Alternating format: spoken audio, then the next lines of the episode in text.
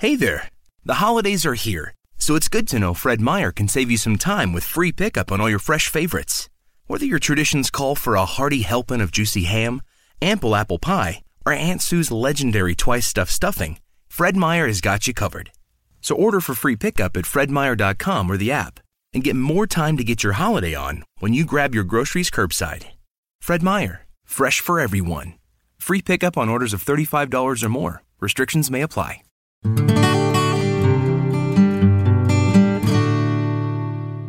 Welcome to the Everyday Mindfulness Show, where we educate and inspire people to live fuller lives through mindful practices.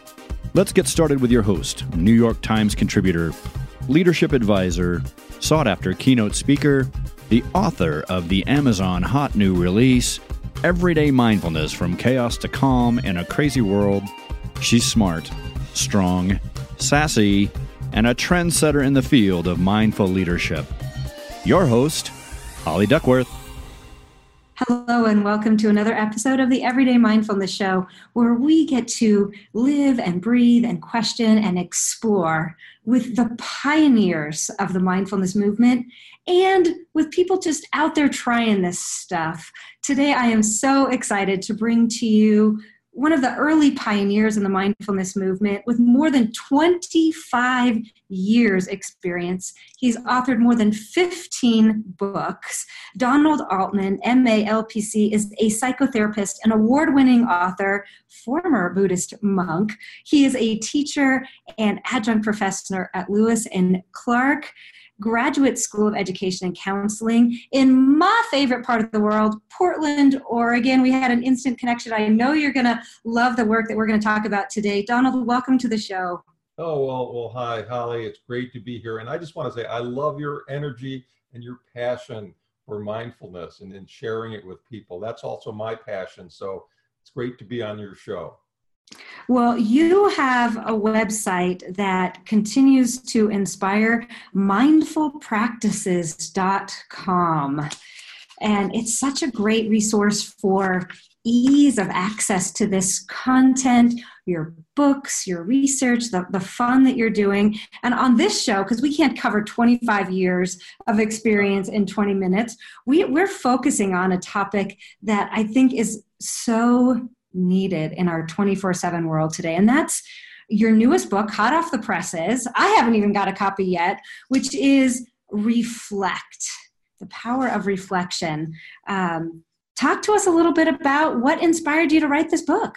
Uh, well, this is uh, Reflect is really kind of a distillation of all my years working in mindfulness, uh, spending time even in a monastery as a monk, and learning that uh, you can sit in meditation for a very long time, but uh, there are ways to help people more quickly connect with a, a more expansive state of awareness. And that's what my goal was with this book was to help people uh, was to create a mindfulness that more fit our 21st century sensibilities. You know, we're on the go now. A lot of people don't have the luxury of going to a, a weekend retreat or just sitting for an hour during the day, right? We're all on the move. And, and from what I've learned about brain science, I've applied here. And I and this book is based on the idea of what I call uh, PRRR, PR3 or PER, as I like to call it, purr like a cat, which is the idea that you pause throughout the day, you look at one of the readings in the book, you pause, you reflect inwardly, and reflection actually um, uh, optimizes the part of the brain right behind the eyebrow ridge. It's the most human part of the brain. And it's the part of the brain that can help us regulate our emotions, look within, gain a sense of peace and calm. So you pause, you reflect, and you relate is the third hour. And the fourth hour means repeat. so you do this throughout the day, and then you don't have to bark like a dog when things happen, you just purr.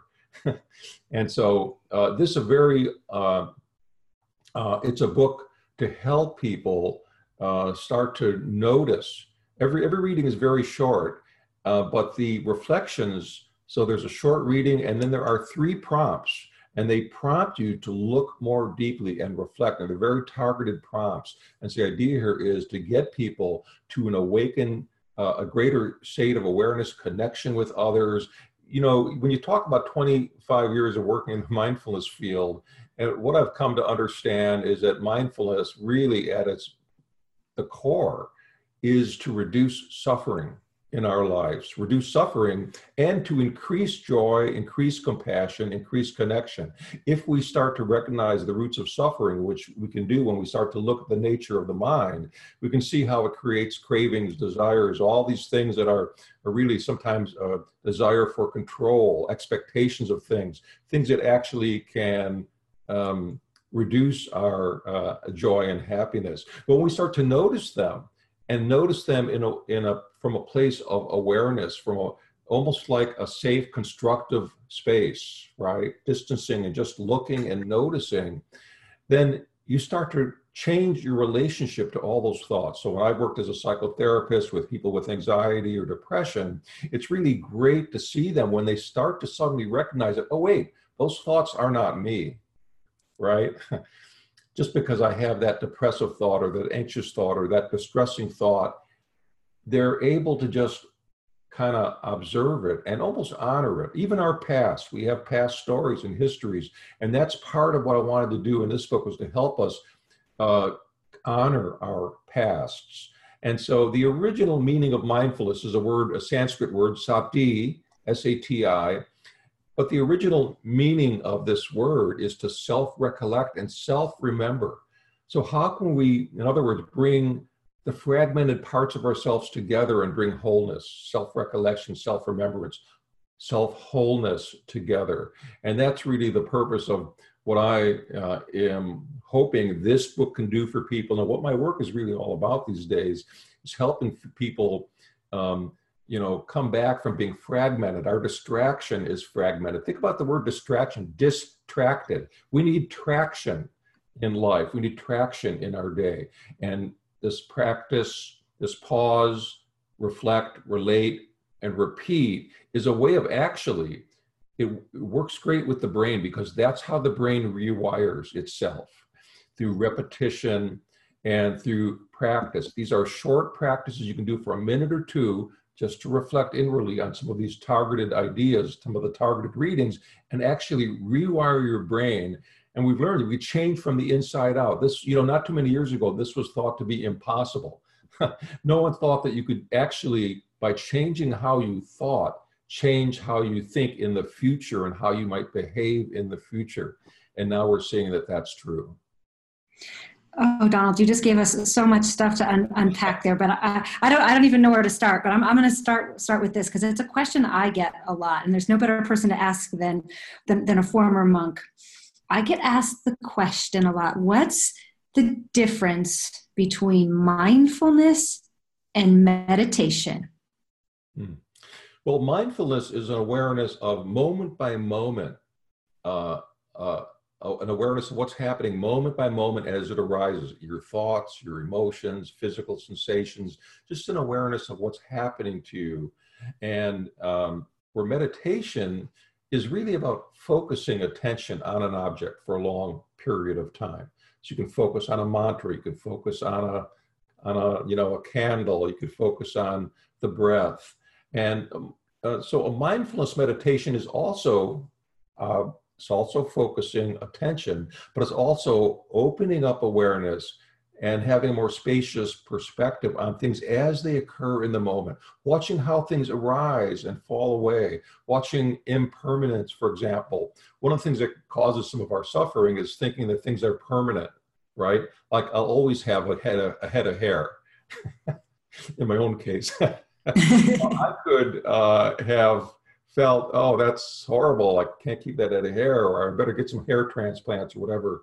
But uh, we start to notice that um, one of the causes of our suffering is trying to hold on to things. But when we notice and start to understand the nature that things are impermanent, that they're always changing, that we don't have to try to hold on, uh, that gives us a, a, a real sense of freedom and liberation from that suffering, right? We start to notice, oh, that's just the nature of the way things go. If I buy a car, and I used to live in Chicago, if you buy a new car and then it goes through the Chicago winter, maybe some of your listeners can relate to that. Um, at the end of the winter, you know, uh, that car might not be as shiny anymore. And if you drive the car long enough, sometimes you know, eventually the tires go bald, and sometimes it happens to the driver, right? so we can, um, uh, you know, we can try to resist or reject, and there's so many ways we try to resist or reject what's happening in the moment, and so uh, which also creates an amount of suffering for us. So even, uh, for example, um, I remember the time that I had, uh, I was seeing a lot of clients in one particular day, and uh, I, I, had a cancellation. I wasn't feeling as centered and present with the people as I was hoping to be. By the way, this I think uh, increasing our, our presence in the moment is what is another way you can think about mindfulness and how it helps us helps us respond and participate in the moment. So I thought I'd go down to the river and do a short meditation, a walking meditation, and get more centered and go back to my office. I started doing my walking meditation down by the river. It was colder than I thought. I felt the cold air. I thought, well, this is kind of unpleasant, right? A little thought came up. And then um, I continued to walk, and there was a field, and some kids were playing, and they were shouting and having fun. But um, that kind of automatic thought again came up you know, these kids are so loud. They're ruining my perfect walking meditation. and, and, um, and I almost turned like a robot, a little, another, sometimes we have what I call mind whispers, little thoughts that come by almost like commands and they tell us what to do. And if you're not really paying attention, you can follow those and they might uh, be old conditioned ideas from your past. And so this one said, hey, go back to the office. It's quieter. It's warmer there. You'll have a better meditation, right? And I started to turn just like that robot. Then I caught the thought and I started to laugh in this field. Oh, so this moment isn't good enough. I'm going to reject it. I'm going to reject it for somewhere better, somewhere warmer, somewhere quieter, right? And so in that moment, I decided I needed to be present with what was around me, not to have to reject it or push it away. And so I let in the cold air, I let in the sounds of the kids, and I had a wonderful centering meditation. So one of the things that we do in this practice is we learn how to um, uh, be more open to what's happening and not to have to reject moments because we think somehow that they're inferior, right? It's a wonderful path of, of, of being open, of, of, of bringing acceptance and compassion to yourself and to others in the moment.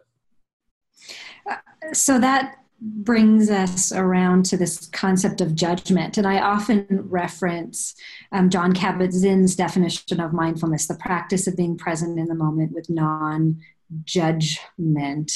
Mm-hmm. And, and I kind of joke, you know, our brains are hardwired for judgment. And, and how do we, how do we also honor that this is a practice? It's not perfect in a world that says we have to be perfect. Oh, yeah. um, so, so yeah, this is not, I, am telling people all the time that you don't, I call it remindfulness. You don't have to be perfect with it.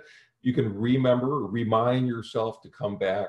And you don't, I don't know if anybody could be aware and uh, totally mindful 100% of the time. And that's not the goal here. The goal is, of course, just to be, um, uh, do our best, to be open, to be present to what's happening, to participate in the moment really mindfulness, a wonderful way to think about it is that you're participating in life.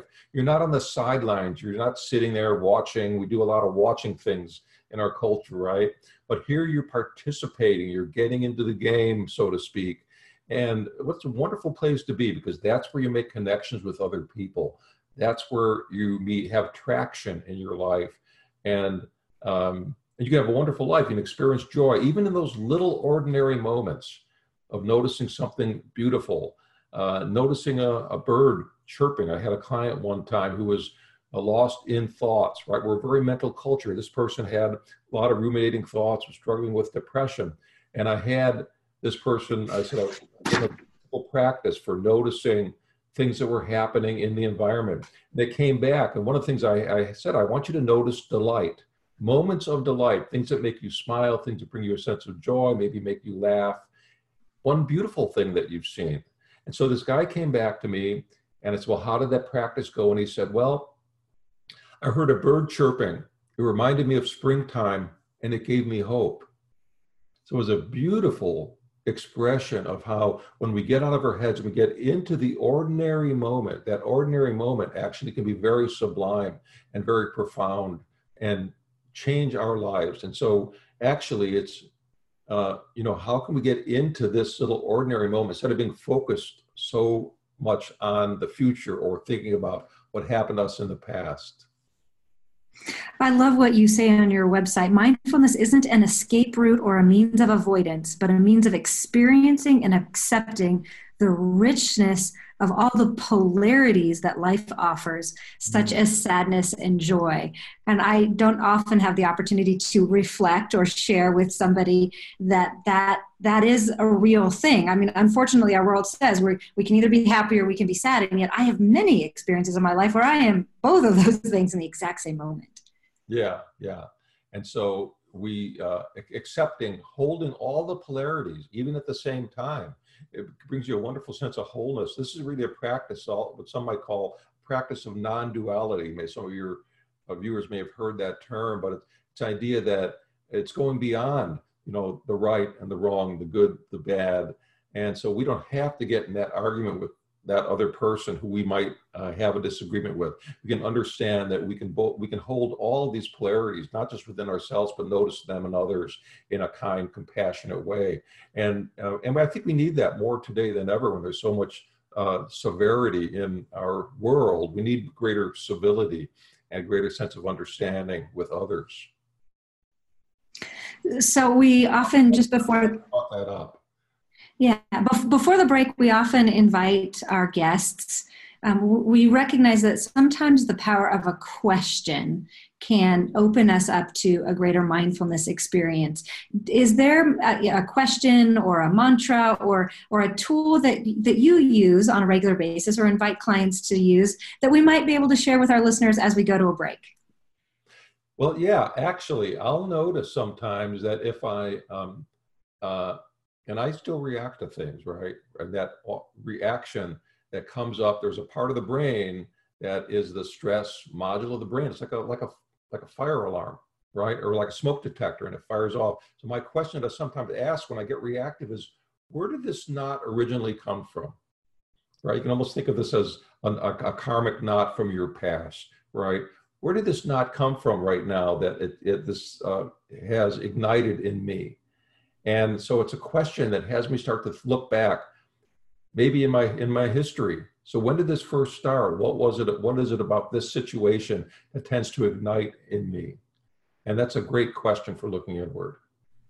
Wonderful. Well, we'll let our listeners take that into the break. If there's something that you're you're feeling a little charged up about, utilize this question to ha- perhaps unpack more wisdom around your life. We'll be right back after a short break.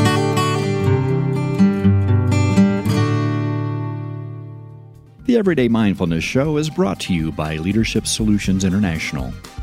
Are you hosting an upcoming conference or convention? Or looking for a speaker to provide inspiration and motivation?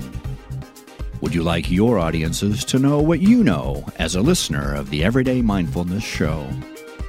Check out Leadership Solutions International for more on mindful leadership keynote offerings, on site mindfulness information centers, and trainings.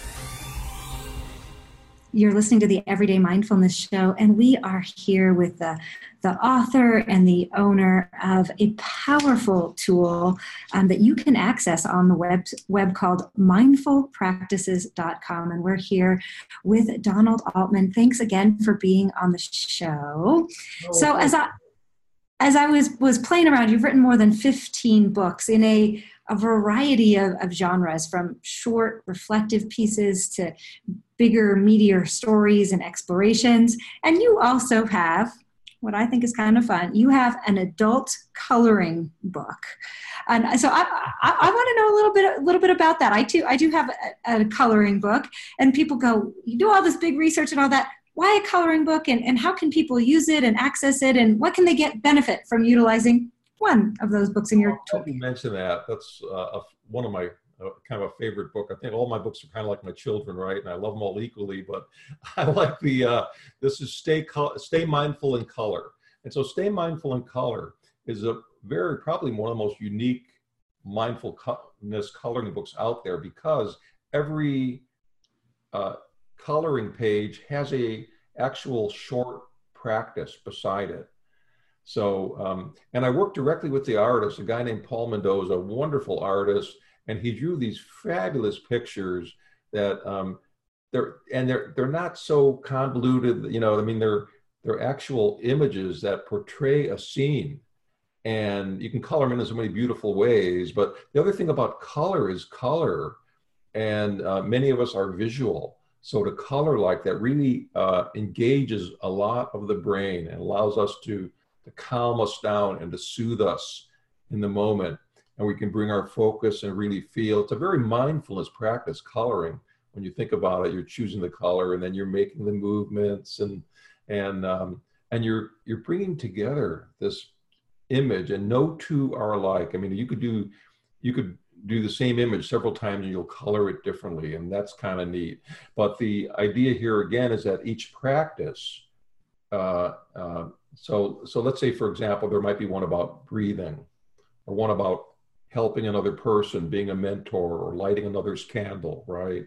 And so each one of those would have an image related to that particular um, uh, practice. And some of these are actually drawn as as uh, mandalas, so they're, they're, they're, so they're really uh, very beautiful. But that's uh, stay mindful in color. So for people out there who like to do that and also want to learn some uh, really helpful practices for um, calming down in the moment or just getting connected to this moment, uh, that's a nice way to do it.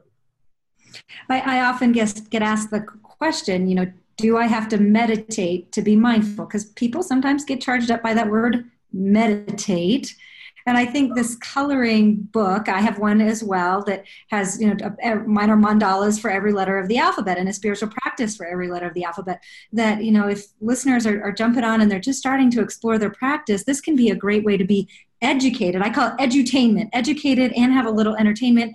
And you're meditating without having to meditate. Right. You're meditating without having to, uh, you know, use the meditate word and um, and that's why uh, actually in this book reflect i never used the word mindfulness once in that book. It's all about here and now. It's a here and now practice.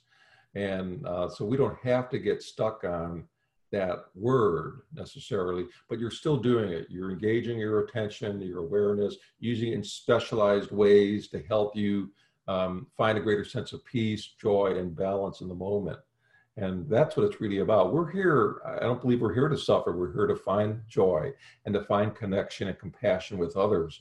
And, um, and, and that's really, uh, I think, uh, the purpose uh, to use mindfulness is to really um, open up a new world for everybody. So here's a funny question that honors the, the paradox oh, of life. the, the, par- the paradox of life and I asked this this question um, to, to, special guests that I, that I that I think might have a fun perspective on it, and it's what do you think the future of mindfulness is? You know, now we're seeing it on the cover of Time and People and um, this month's uh, National Geographic. And it is funny because mindfulness is the power of the present moment. But what do you think the future of it is? Well, I, I think it's going to have a very important future. And one of the reasons is for the first time, I think we're competing against artificial intelligence to tell us who we are. Now, think about that for a moment, because all these algorithms are determining what you like and pop up in the windows and say, oh, you, are the person who likes this and likes that, right? Uh, we never before had anything competing with our idea, our sense of our self knowing uh, idea of who we are within. Now, for the first time, we're competing with that. So I think mindfulness is going to have a very important role, more maybe more important than ever before, in helping people uh, maintain that essence of uh, what does it mean to be human? How am I unique in the universe? And by the way, each one of us is the most unique human being in the entire universe. And I can give you some brain science behind that, but there's no question about it because every brain is unique through the experiences it has. Even uh, identical twins will have different experiences, and their brains change. Their uh, the way their genes express are very different. And so that's a beautiful thing is to recognize our uniqueness, not to make us greater, better machines. I think that is something we don't, that would actually um, diminish our ability to be mindful, right? So I think mindfulness is going to play a very important role in the future in helping uh, humans maintain an understanding of who they really are and start to really understand the nature of the mind, the nature of compassion, and what it what it means to be human is not to become a better machine. And sometimes I see that even mindfulness is kind of used like that. Oh, we're going to be more productive, or you're going to have to reduce your, you know, your stress. And sure, those things are byproducts, but that's not the main reason for doing this practice. Is to again is to recognize where our suffering comes from, and then to grow our compassion and connect with others in a fulfilling and meaningful way, which is uh, so beautiful. There's really um, uh, and again, I think our purpose is to find that fulfillment, to find that joy in life, and and joy also. When you think about joy, it really comes from the ancient word rejoice, which means how do you play it? So it's in the moment. Where happiness often is, you know, people tie it to my external kinds of things. I'll be happy when I get that relationship or that car or that house, things outside of me, right? Where mindfulness really, it's the joy that comes from within. Well, it's an exciting time to to be alive and really see how this conversation of, of human beingness and human doingness world is going to mm-hmm. evolve. Yeah. So there are lots of ways that our listeners can connect to your work. Um, you just you shared with me before the show that you're going to be having some columns and articles available on psychology today.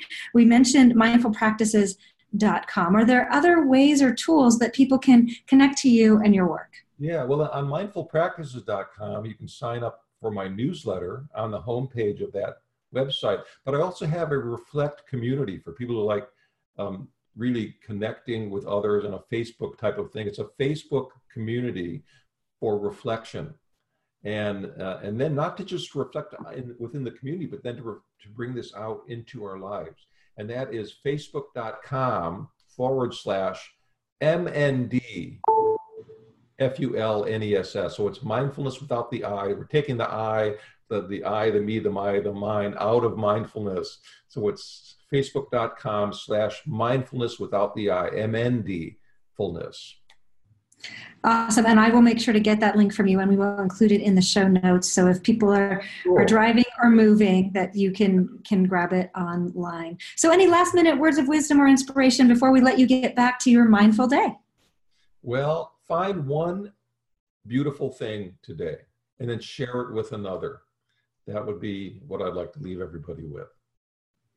Well, you are on my list of beautiful things today. I know some oh. people are listening listening online, and and some are going to see the video. In the in the background here, there's a, a beautiful string of rainbow prayer flags, and you know, anytime I see those, it just reminds me to be be flowing with the beauty of the moment. And this conversation has just been such a wonderful dialogue on where we can start. And I hope that you will consider yourself a friend of the show and come back many times. Oh, Absolutely, and, and thank you, and may you continue to do the wonderful work you're doing, Holly.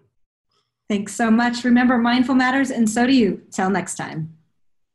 Thank you for joining us for today's show. For more mindfulness every day, visit everydaymindfulnessshow.com and download the three day challenge and experience the ABCs of mindfulness.